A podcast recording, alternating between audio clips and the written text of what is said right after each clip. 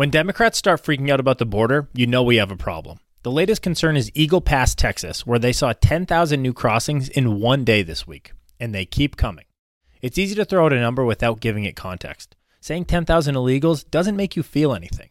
What if I told you the entire population of Eagle Pass was less than 30,000? They're getting 10,000 new crossings per day. By the time you see this, the population will have at least doubled. Maybe a wall wasn't such a bad idea. It's not just Texas that's feeling cramped. The mayor of Chicago is spending 29 million taxpayer dollars on a base camp for illegal immigrants because there's nowhere to put them. Honestly, what's he supposed to do? This is another example of liberal policies being nice in theory, but an absolute shit show in practice. Providing asylum is something I can understand and sympathize with. Decent humans can. But when it's happening at an impossible rate, the country needs to reevaluate and prioritize the protection of its own citizens. I feel for the Chicago residents who are seen begging the mayor to close the borders of Chicago or the state of Illinois. Let's take it a step further and maybe close the borders of the United States.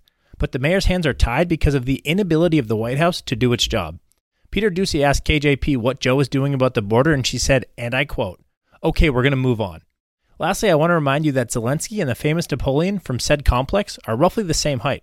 Rand Paul is letting the world know that height isn't the only thing they have in common as Ukraine has canceled elections for the foreseeable future.